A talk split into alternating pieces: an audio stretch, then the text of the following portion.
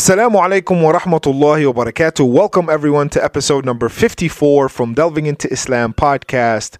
This is your host Wa'il and it is a blessing from Allah subhanahu wa ta'ala and an honor and a privilege that I'm able to talk to you about the religion of Islam, that I'm able to share with you my knowledge uh, of Islam and that I'm able to add even a little bit to your knowledge and that I'm able to, you know, take in all your questions and suggestions and speaking of which, if you have any questions or suggestions, please email me at delvingintoislam at gmail.com.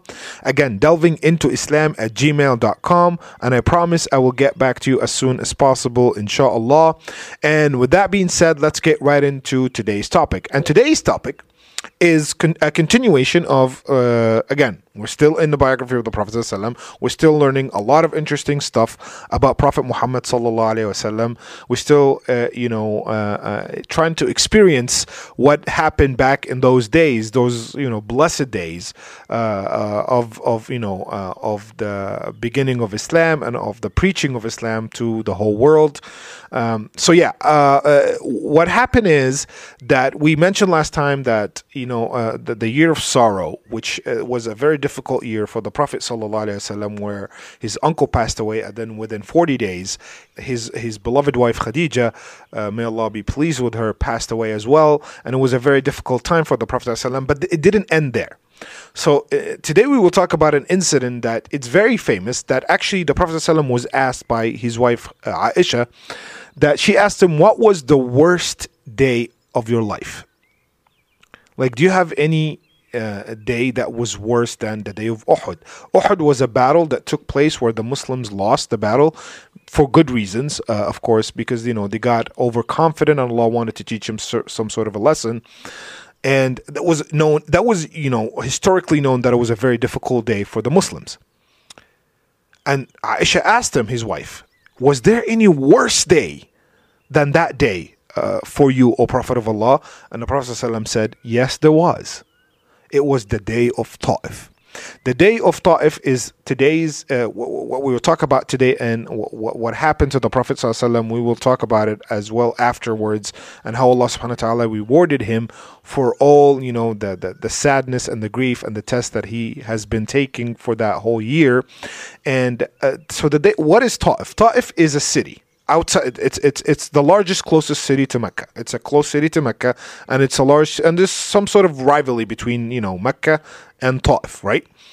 And uh, uh, uh, you have uh, uh, the, the, the, the, the Mecca has the tribe of Quraysh, right? We said that the tri- the biggest tribe in Mecca is the tribe of Quraysh, and you have the biggest tribe of uh, in in Taif is the tribe of Thaqif right? That's the again, it, it could be uh, relevant to you guys to know the names, but I think it's you know important to mention uh, nevertheless.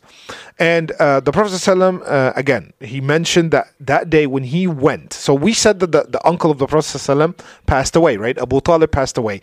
Now the Prophet ﷺ lost his protection. You have to understand the Prophet ﷺ lost his protection.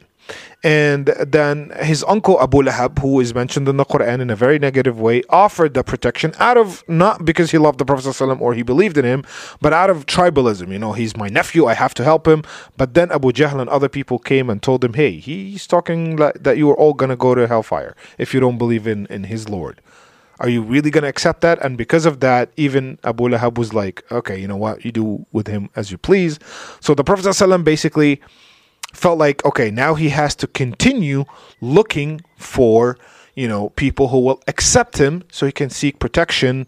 Uh, and oh we know that protection comes from allah but that shows us that he is the prophet of allah right? Allah is vowed to protect him yet he has to seek the means. This is very important my dear brothers and sisters. Not just because you know Allah will help you if you make dua to Him, because Allah won't help you automatically, right? You have to make dua to Allah and you have to ask Allah for help, but that doesn't mean you just sit there and wait for Allah's help to come. You have to do your part. You have to do your best. That's what Islam preaches. You have to do everything you can and leave the result to Allah subhanahu wa ta'ala. And that's exactly what the Prophet did. And that's why we say we learn from him. Even the Prophet of Allah is seeking the means. He's doing his best. He's looking for protection. He's looking to preach here and there. You know, he didn't say, Oh, Allah will protect me, no problem. No, he did not do that. He didn't think like that, right? He was actively working to, you know, find protection so he can continue the message of Islam and preaching the message of Islam. So he went to this uh, this this uh, uh, city city uh, of Taif, uh, and he took with him Zayd ibn Haritha, one of the uh, the companions, the famous companions. He took him and they walked. Actually, they, they walked for like two days to get to the city of Taif, right? when when they got there, they met with the leaders. There were like three brothers, uh, who were the leaders, known to be the leaders of uh, of Ta'if. So he met with them and he uh, introduced himself, and then he told them about the religion of Islam, and he told them, you know, that they have to believe in Allah Subhanahu wa Taala and follow the Prophet. And unfortunately, you know, uh, uh, they mocked him.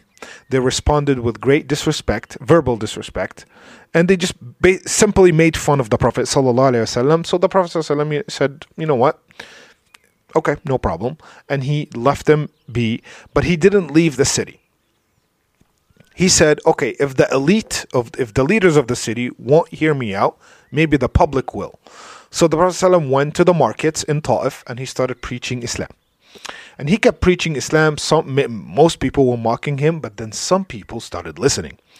And some people heard that the message, you know, when they heard the message of Islam, it made sense to them. Again, like we said before, it just made sense. And when this happened, when certain people, very few amount of people, one or two or maybe maybe three at max, when people started stopping and listening every day and it was very interesting, what happened was the leaders were informed. Some people got worried, you know, some people who were rejecting Islam, who, who were mocking the Prophet in the street of Ta'if, went to the leaders and told them exactly what happened. And they, they said, hey, be careful people started listening to that person, to that guy. What are we going to do about it? You know? So basically, what they did, the, the leaders, the three brothers, they sent some thugs, you know, people, you know, you pay them to do, you know, dirty work. So they sent literally thugs from the, the city and they told them to stone the Prophet ﷺ out of the city. They just keep stoning him, you know, hurt him physically until he leaves the city. And unfortunately, that's exactly what happened They started, you know, stoning the Prophet ﷺ. They started actually encouraging other people to stone the Prophet ﷺ, and he started bleeding from everywhere. Him and Zayd, Zayd, you know, the companion that he was that who, uh, who was with him, he also was stoned, uh, uh, and he started bleeding as well. The Prophet ﷺ got stoned the most because, of course, he's the one preaching to people and telling them about Islam. And you know, it was reported. Zayd said that the Prophet ﷺ was covered in blood from head to toe, literally from head to toe.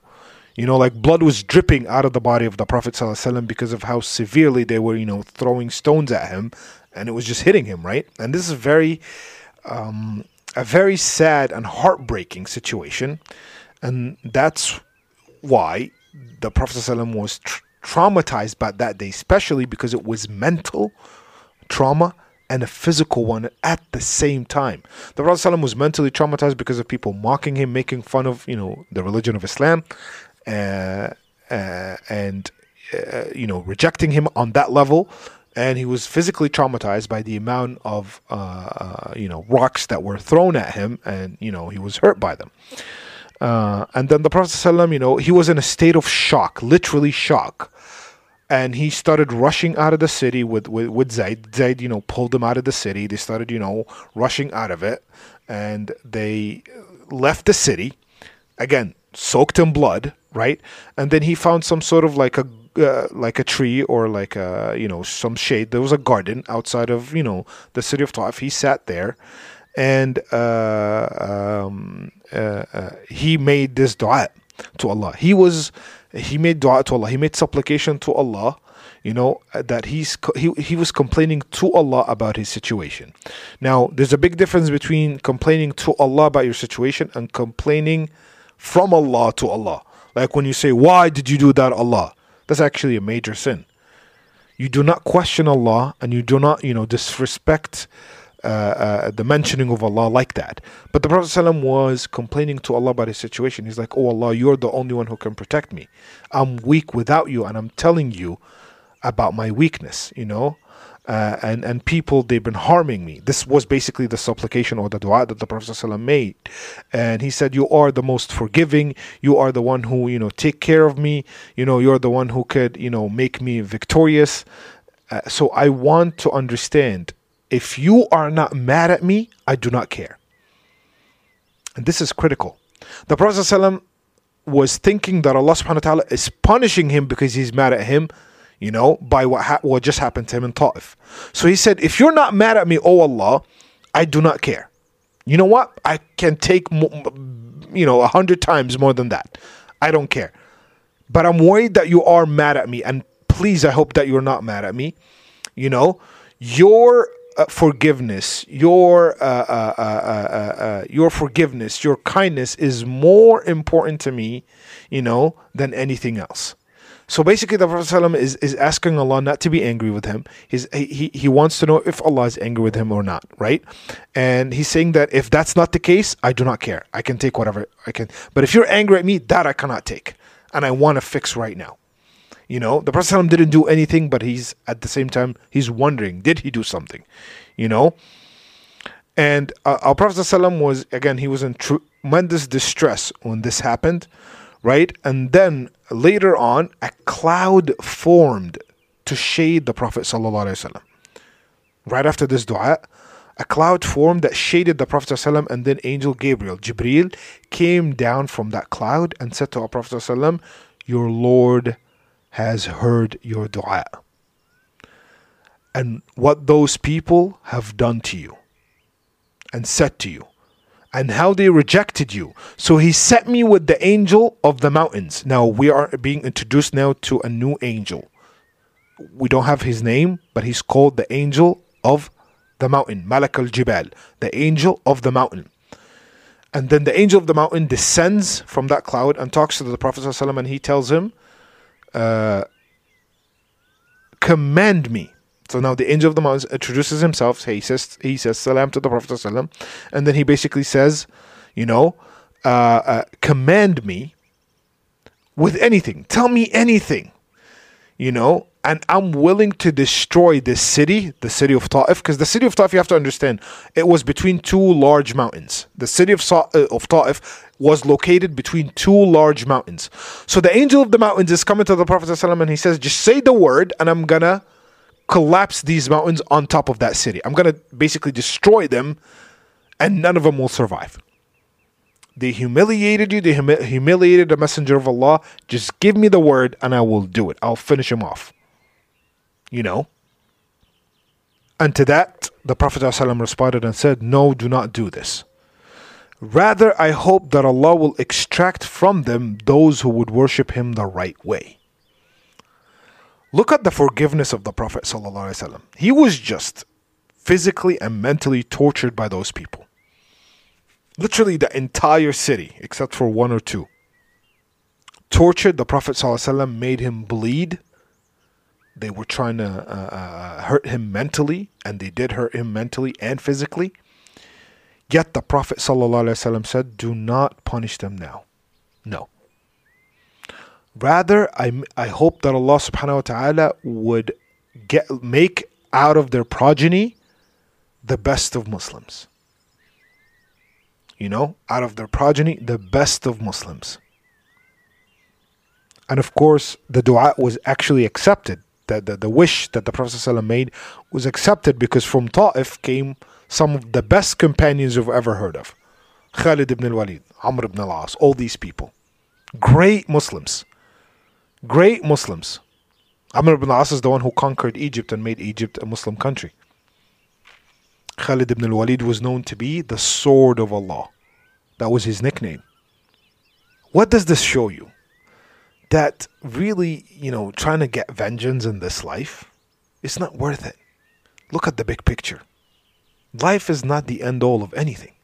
It's not worth it. You know, the, if someone else, uh, the Prophet, you know, if someone else was in the place of the Prophet, ﷺ, he would have been like, yeah, destroy them. They just, they, they hurt me. I'm physically in pain because of them. Destroy them. Also, that shows you that Allah subhanahu wa ta'ala, when He tests you, He will reward you after. Like all this happened to the Prophet ﷺ and then Allah subhanahu wa ta'ala sends him support and help. You know? And it shows you also that the this whole situation shows you that the Prophet was only worried that Allah would be angry with him. He didn't care about anything else. And that also shows you that Allah subhanahu wa ta'ala is always with the believers.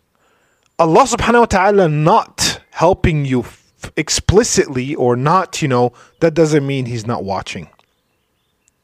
Don't you dare think that. Allah can hear and see everything and He's with the believers. Just be patient. You know?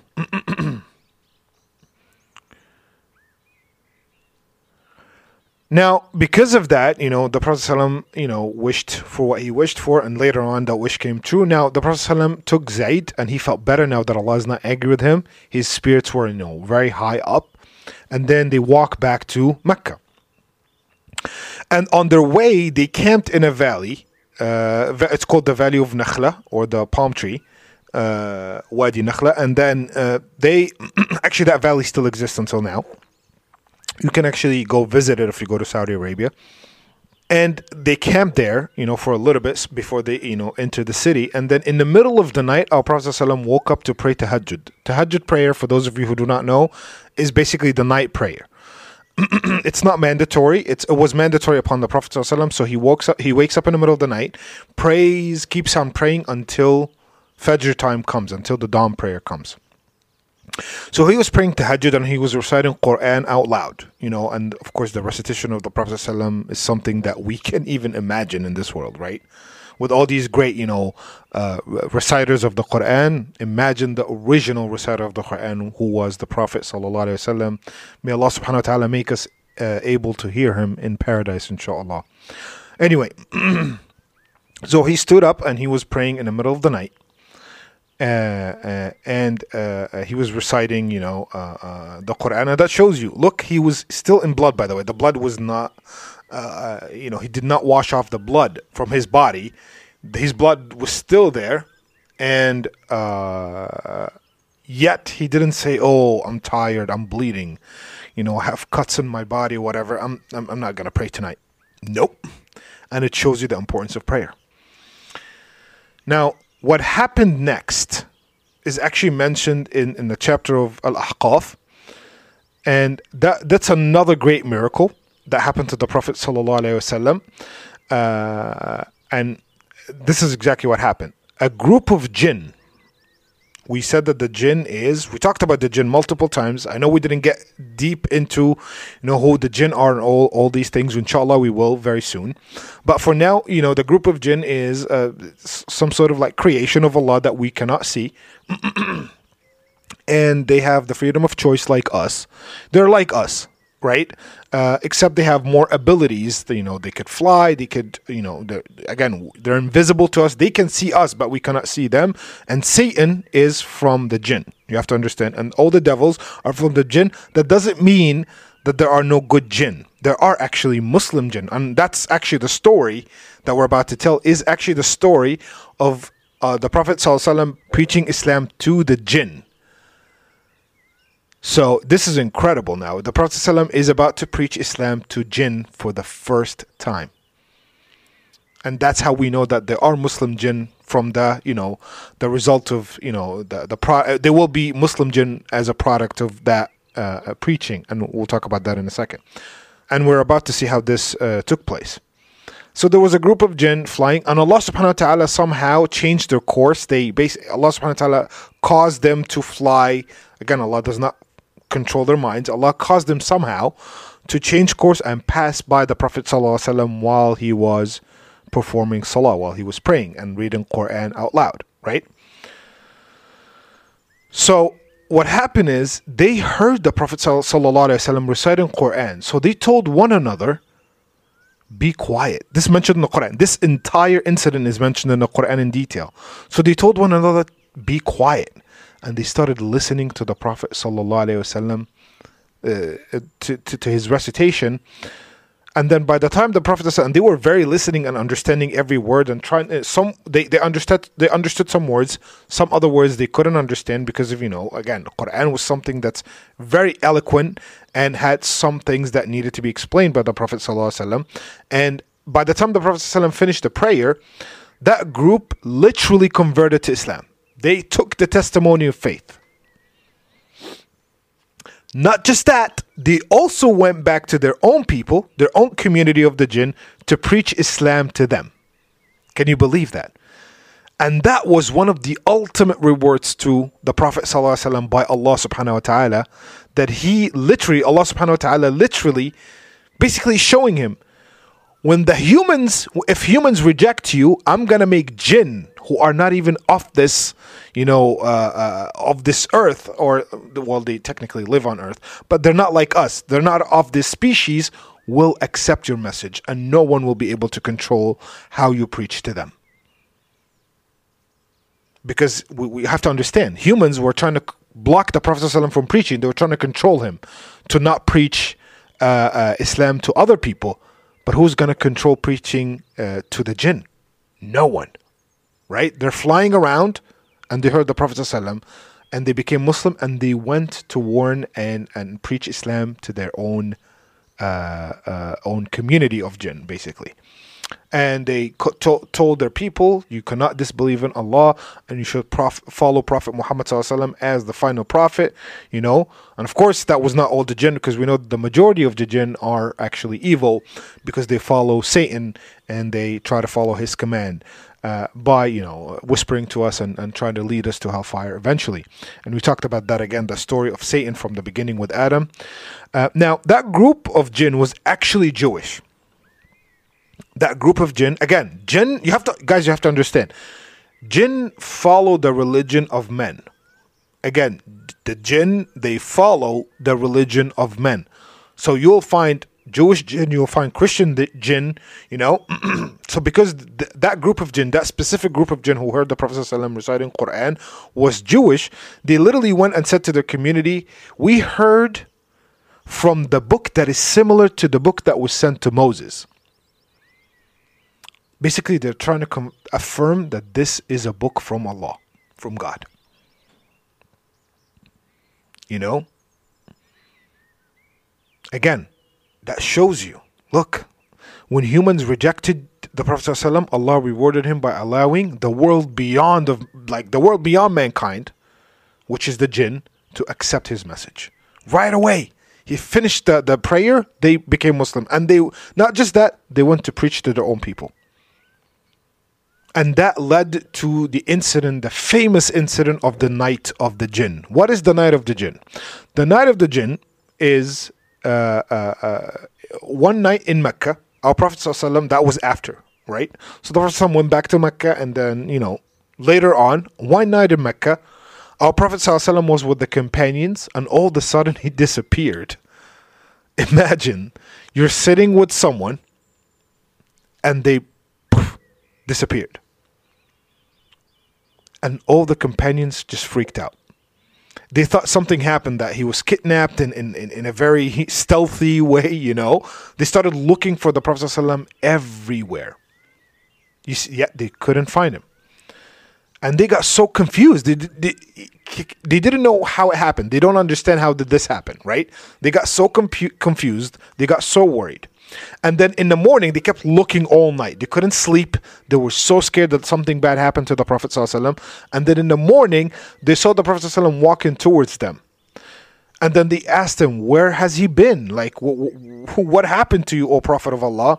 And he told them he was preaching, he was contacted uh, uh, uh, uh by one of uh, the newly Muslim jinn the one who some of the new converts of uh, uh, of jinn who became Muslim, right?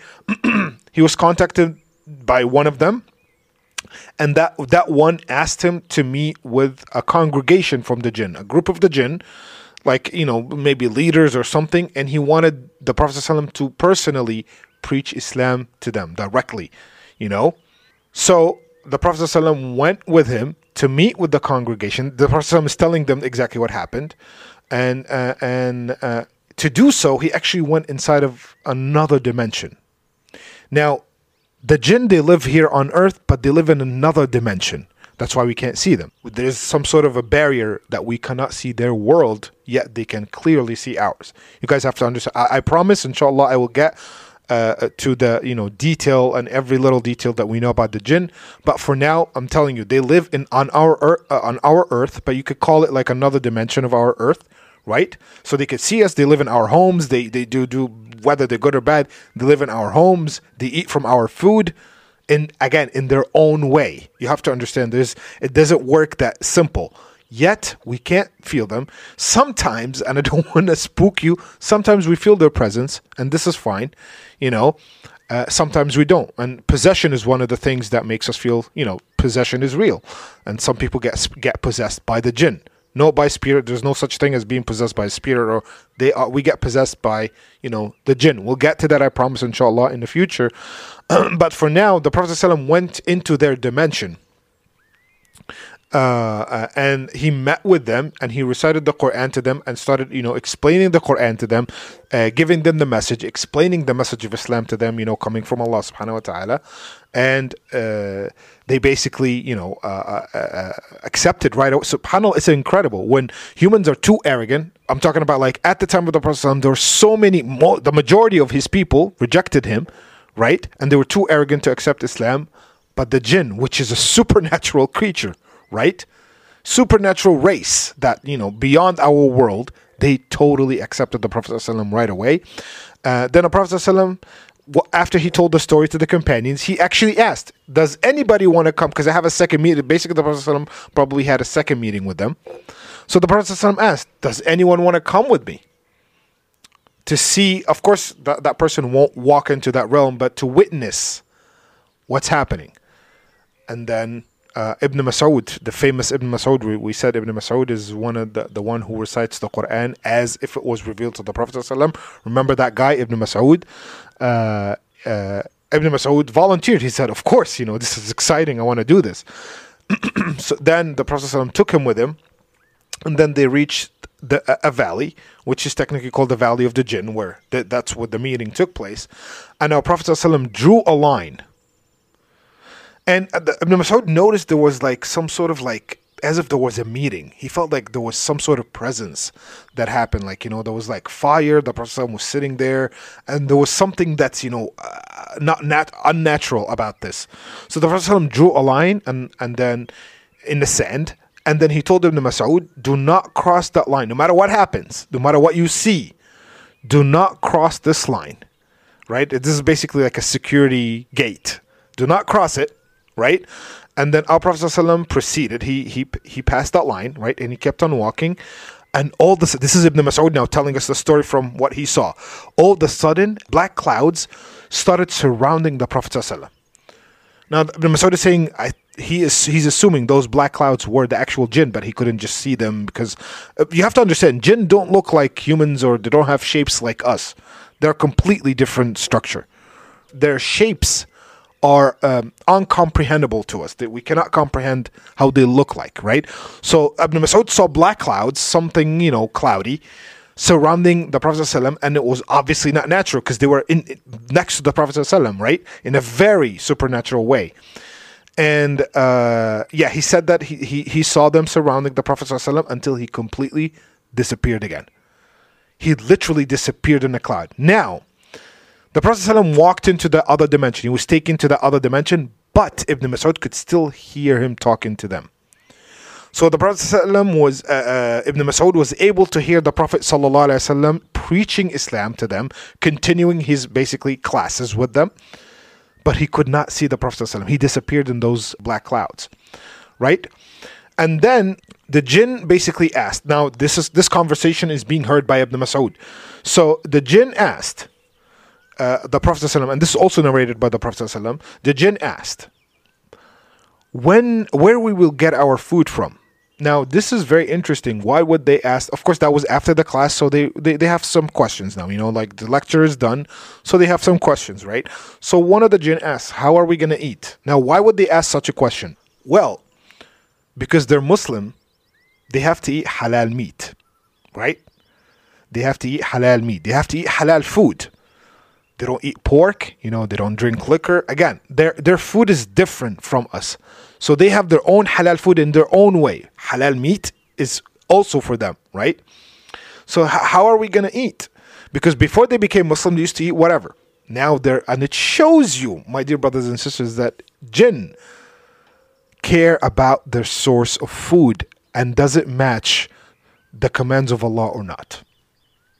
You know, do these sources of food match Allah's command or not? Because they don't want to upset Allah subhanahu wa ta'ala when it comes to eating and drinking. So the Prophet ﷺ responded and he said, Every Muslim who eats halal food, now this includes halal meat, you know, and uh, halal food in general, like regular food and basically saying the name of Allah, mentioning the name of Allah before eating. So I don't know if you guys know those who are not Muslims. Uh, I don't know if you know. Every Muslim should mention the name of Allah before eating. Should say Bismillah. By the name of Allah. Bismillah translates into by the name of Allah. You should say that. So Allah blesses your food, right? Um, uh, you should say Bismillah before you eat, and also the slaughtering. That's that gets into the issue of halal meat and you know non-halal meat, right? And that's why Muslims supposed to eat the halal meat because the name of Allah is invoked before the slaughtering of the animal, and that blesses the process of slaughtering, right? So yeah, so the Prophet is saying every time a Muslim eats whether halal meat or eats like vegetables, whatever, and they say the name of Allah on it before eating it. So basically, the Prophet ﷺ is collecting, saying the name of Allah before slaughtering when it comes to meat, and saying the name of Allah before eating itself. Whenever they do that, and the Prophet ﷺ showed them a bone, just a bone, like literally a bone, told them that this bone will transform into, will be filled with meat that they could enjoy and eat. Now, you guys have to understand, they don't eat our meat in the way we think they would. It's something that one of the it's it's what we call from the the science of the unseen. We do not understand exactly how their food is being, you know, uh, uh, uh, uh processed or being cooked or whatever. But the Prophet says when a Muslim human says the name of Allah before eating, and then says the name, and also says the name of Allah before slaughtering their animal, eating halal meat, basically, that meat that they eat here on earth, us, when we eat that meat, every time we eat that meat, a, some sort of food comes into existence to the Muslim jinn. They eat it. So when we eat something in the other dimension of the jinn, they also eat a similar type of meat for them, which is halal, and Allah subhanahu wa ta'ala blesses that meat. And they eat it. Shows you the importance of saying Bismillah and the importance of eating halal meat. I hope this was not a difficult thing to uh, you know explain. It's, it's technically it's very simple. Imagine it that when we eat here, food appears out of nowhere to Muslim jinn so they could eat it. How about that? And then the dung of the animals, which is the the, the, the feces of like, you know, animals, right? Of, of, of, of the uh, animals that are owned by Muslims would be food to the animals of the jinn. Again, it will transform in a certain way in their dimension into food of animal jinn, right? So they're animals, so that, that also also tells us that jinn do, do have animals this is very interesting, right? So jinn are not just, you know, people and and and and and and, and, and, and you know sane and, and, intelligent species. They do have their own types of animals as well. So basically, the Prophet is telling them, do not worry. When Muslims eat, you will eat. When the Muslims eat the proper way, you will eat. And when Muslims, when you know, own animals and whatever, their uh, you know their their their uh, feces, their dung will be food for your animals. Again, it's not disgusting. It again, it transforms into some sort of another dimension type of food. And again, this is something that Allah Subhanahu wa Taala knows best about. So that's it, right? And it shows you again. It shows you how important it is for the sources of food you know, for Muslim jinn. How about us as humans? You know, those who simply don't want to eat halal meat. They're like, ah, it's okay. And they come up with the claim that Allah subhanahu wa ta'ala said in the Quran, we're allowed to eat from the meat of the people of the book. We, I've talked about this issue multiple times. Allah subhanahu wa ta'ala allowed us to eat the meat of the people of the book, meaning the eat of the Christians or the Jews. Here's the problem you know, your regular uh, uh, fried chicken place or your regular burger place, You don't know if that meat was slaughtered according to the Christian faith or according to the Jewish faith. Do you understand? We don't know that. You do not know the sources of the slaughtering. Like most, most, you know, uh, meat processing factories, some of them they actually kill the animal before slaughtering, and that goes into another big issue, which is Muslims are not allowed to eat dead meat. We're not allowed to eat a meat of an animal that died before the slaughtering. It's hundred percent. It's in the same level as drinking alcohol. You guys have to understand. If an animal dies before slaughtering, and we eat that meat, it's forbidden upon us to eat that meat, and it's as on the same level as drinking liquor, basically. حرم عليكم الميتة. حرم. Allah subhanahu wa ta'ala says, it has been forbidden upon you. Same thing that Allah said, you know, do not uh, uh, drink liquor. Same thing that Allah says, do not eat pork. You know, same thing as eating pork, basically. It's that serious. Yet a lot of you know uh, uh, meat processing factories do that, and Muslims don't care. No, that's not how we're supposed to eat our meat. Jinn were so worried about the sources of their meat that they asked the Prophet ﷺ, "What are we gonna do?"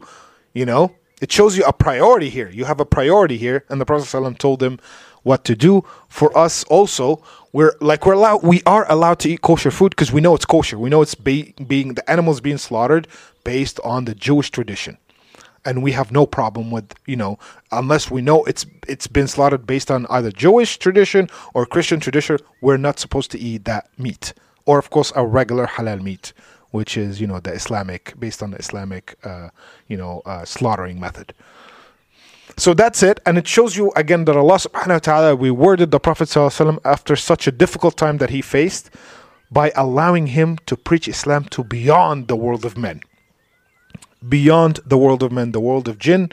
And that was such a blessing. But the biggest reward, the biggest miracle after the Quran is coming, and we'll talk about it inshallah in the next episode, which is the night of Isra and Mi'raj. The night journey and the ascension to the heavens. The miracle of the night journey and the ascension to the heavens, which is called the miracle of the Isra and Mi'raj. And this is the biggest miracle that happened to the Prophet ﷺ after the miracle of the Quran. This was something that's incredible, incredible. And it's literally beyond this world.